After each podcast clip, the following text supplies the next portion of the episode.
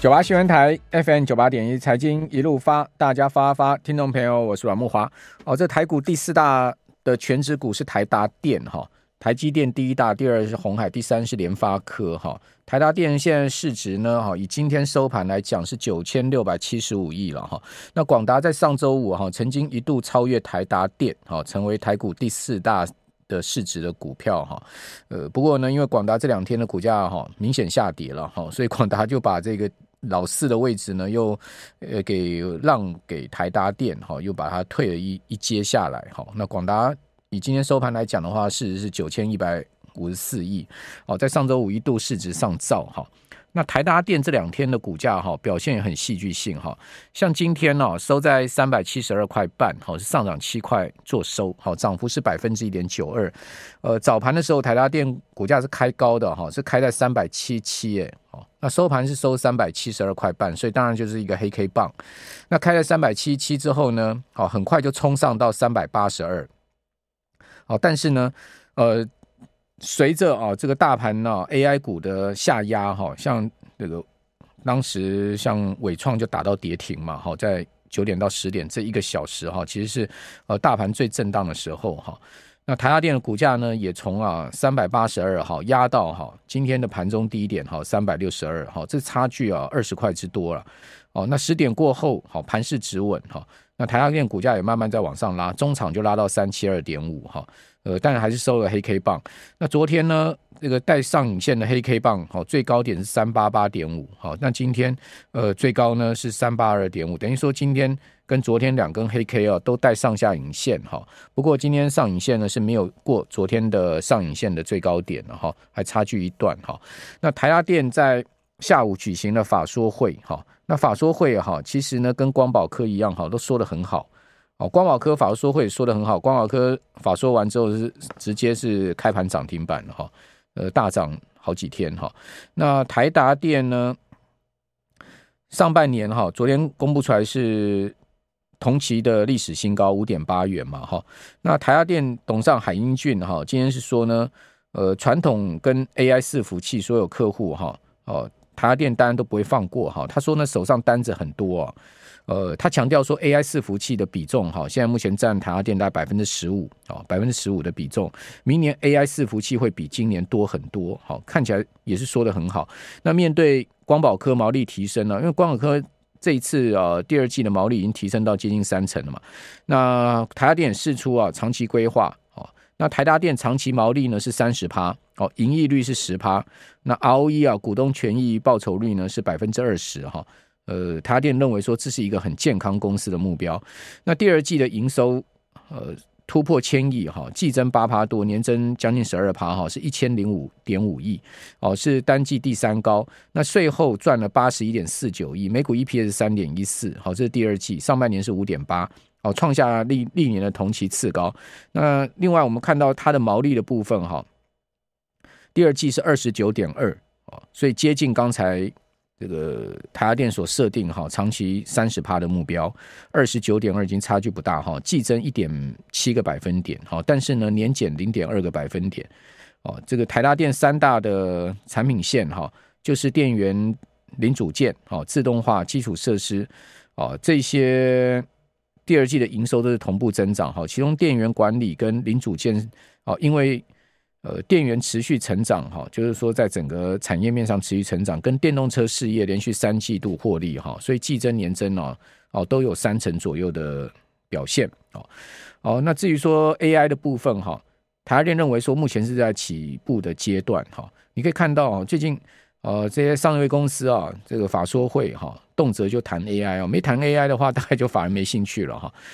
这个 AI 已经被定为一尊了啦。那他说呢 AI 还在起阶段， 起初的阶段，台达电在广义伺服器电源市场中市占超过半。那狭义的 AI 伺服器就 GPU 的伺服器目前比重大概10%到15%，其实并不低。目前单子很多，以后比例还会增加，这台达电的说法。预期明年 AI 伺服器会比今年多很多， 大瓦数的规格也会跟上。台达电在散热方面有琢磨，不管风扇式、水冷式跟浸润式都有。那浸润式也在几个场域中采用，哦，是不是变成主流？还要看市场接受度，因为现在目前市场主流是水冷式嘛，好，氢冷式其实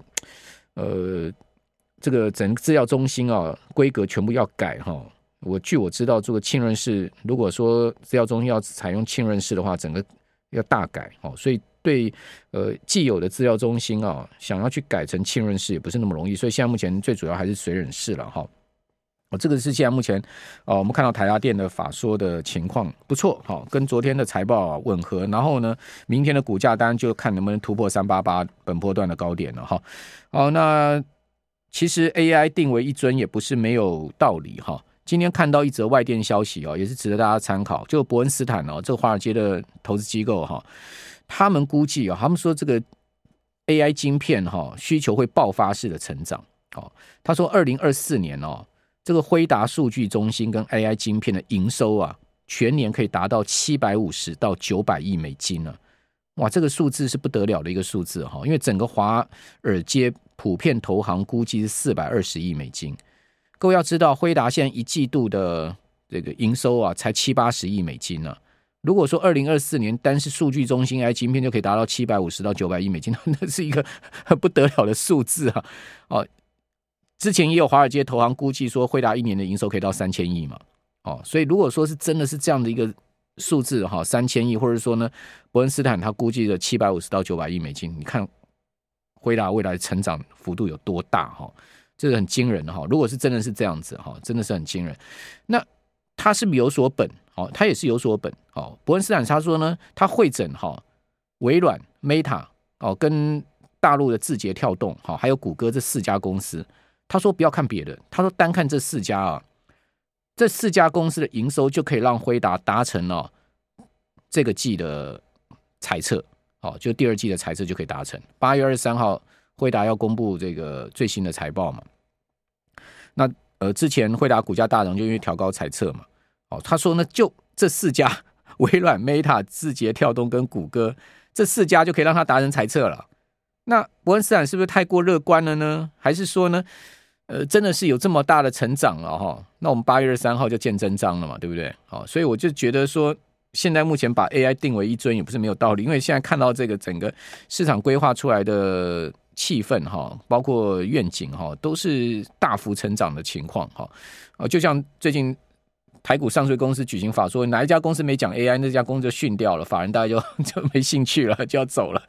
所以一开始就会问到说，啊，你们 AI 怎么样？反正问 AI 大家眼睛就亮了，耳朵就竖起来了，就变成这样的一个情况。好，那至于说呢，今年的 AI 在这个 AIGC 啊，这个大量的这个爆发的情况之下使得呢美股走出了这个2年来最长的一个上升趋势哈。欧洲股市当然比较没有这个 AI 题材，但是也是连续2个月的走高。整个7月标普呢是涨了 3% 多 3.11%， 这 3.11% 是2021年8月来首次出现了连续5个月的上涨，连5涨就对了，而且是月哦。道琼7月涨了 3.35%，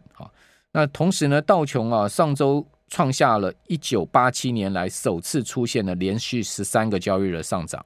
哦，第14个交易日才中断嘛，这是1987年来的记录哈。纳斯达克指数7月涨了 4%，哦，是2021年4月来首次出现了连续5个月的上涨。费半指，哦，整个7月涨了 5% 多，费半指现在离啊它的历史最高位置，哦，就是这个去年1月的，哦，最高的点哈。哦，4065点哈，这不差不到 5% 嘞，哦，也就费半下个月整个应该讲这个月8月再涨 5%， 它就是创历史新高嘞，哇，这个可能大家想都想不到哈。那欧洲600指数7月涨 2%， 也是连续2个月上涨。恒生指数7月涨 6%， 恒生国企指7月涨 7%， 哦，恒生科技指更猛，哦，整个7月呢涨了 16%。所以阿里巴巴啦、美团啦、小米这些恒生科技指里面的成分股，整个7月都是明显上涨。另外大陆股市你说不好，7月它涨啊，沪指涨了 2.78%， 深成呢涨了 1.43%， 至少它也涨啊，对不对？创业板涨 1%， 上证50还涨 6% 嘞。所以如果各位你要做这个入股 ETF 的话，你可能不要做沪深300啊，你可以瞄准上证50啊。上证50涨 6%， 那明显就强过这个沪深两大市场嘛。对不对？好，那唯独雅股里面比较不好的，在七月就是日经啊，日经指数是跌了 0.05%， 主要原因是因为啊，先前已经1到6月已经涨太多了，1到6月涨了 30%、啊、它7月当然是要稍微休息一下，结果8月的第一个交易日哈、啊，都开这个开门红、啊、我讲的是东北亚股市、啊、那这个陆港股则是稍微下跌哈、啊，那今天8月第一个交易日日股呢是涨了 0.92%， 日经25指数收涨了304点，收 33,476 点，连续第二个交易日走高，还是很强啊，还是很强。那东证指呢涨了 0.64%， 是连续第二个日交易日上涨，创了33年来收盘新高纪录，所以东证先创新高了。韩国股市8月第一个交易日上涨了 1.3%，非常强哦，涨势不错哈、哦。那另外，我们刚刚讲说，在这个陆港股的部分哈、哦，在今天比较弱一点，没有延续哈、哦、这个七月那时候整个月份的上涨气势哈、哦。恒生指数是下跌67点，跌幅 0.34%， 哦，上证呢跌 0.09 点，大概收平盘了哈、哦，也没有太差了，哦，深成跌40点，跌幅 0.36%， 好，所以这个是一个拉回小幅修正的情况。好，那另外我们刚前面一段有讲哈，今天上市柜指数表现不一样哦。如果你看今天全日的江波哈，对照上市柜指数，你会发现哇，奇怪了哈，为什么柜买指哈今天相对这么弱？哈，因为大盘嘛哈，就是在9点到10点哈出现了今天全日高低点，好，就是说。9点到10点这一个小时是今天最震荡的、哦、之后呢就拉上去平盘之后呢缓步推高到尾盘嘛。可是柜买、哦、它的低点、哦、是出现在11点、哦、也就9点到10点、哦、震荡完之后啊10点到11点 10点到10点半它其实在平盘下震荡，结果10点半之后呢还有一波杀盘、哦、那波杀盘还蛮强的、哦、不输早盘、哦、从高点压下来那一波、哦哦、所以柜买有两波杀盘，大盘今天只有一波。为什么柜买会这么弱？相对很多股票刚刚谈到这个像信华，你可以看到它其实6月就见高啊，一路下跌，股王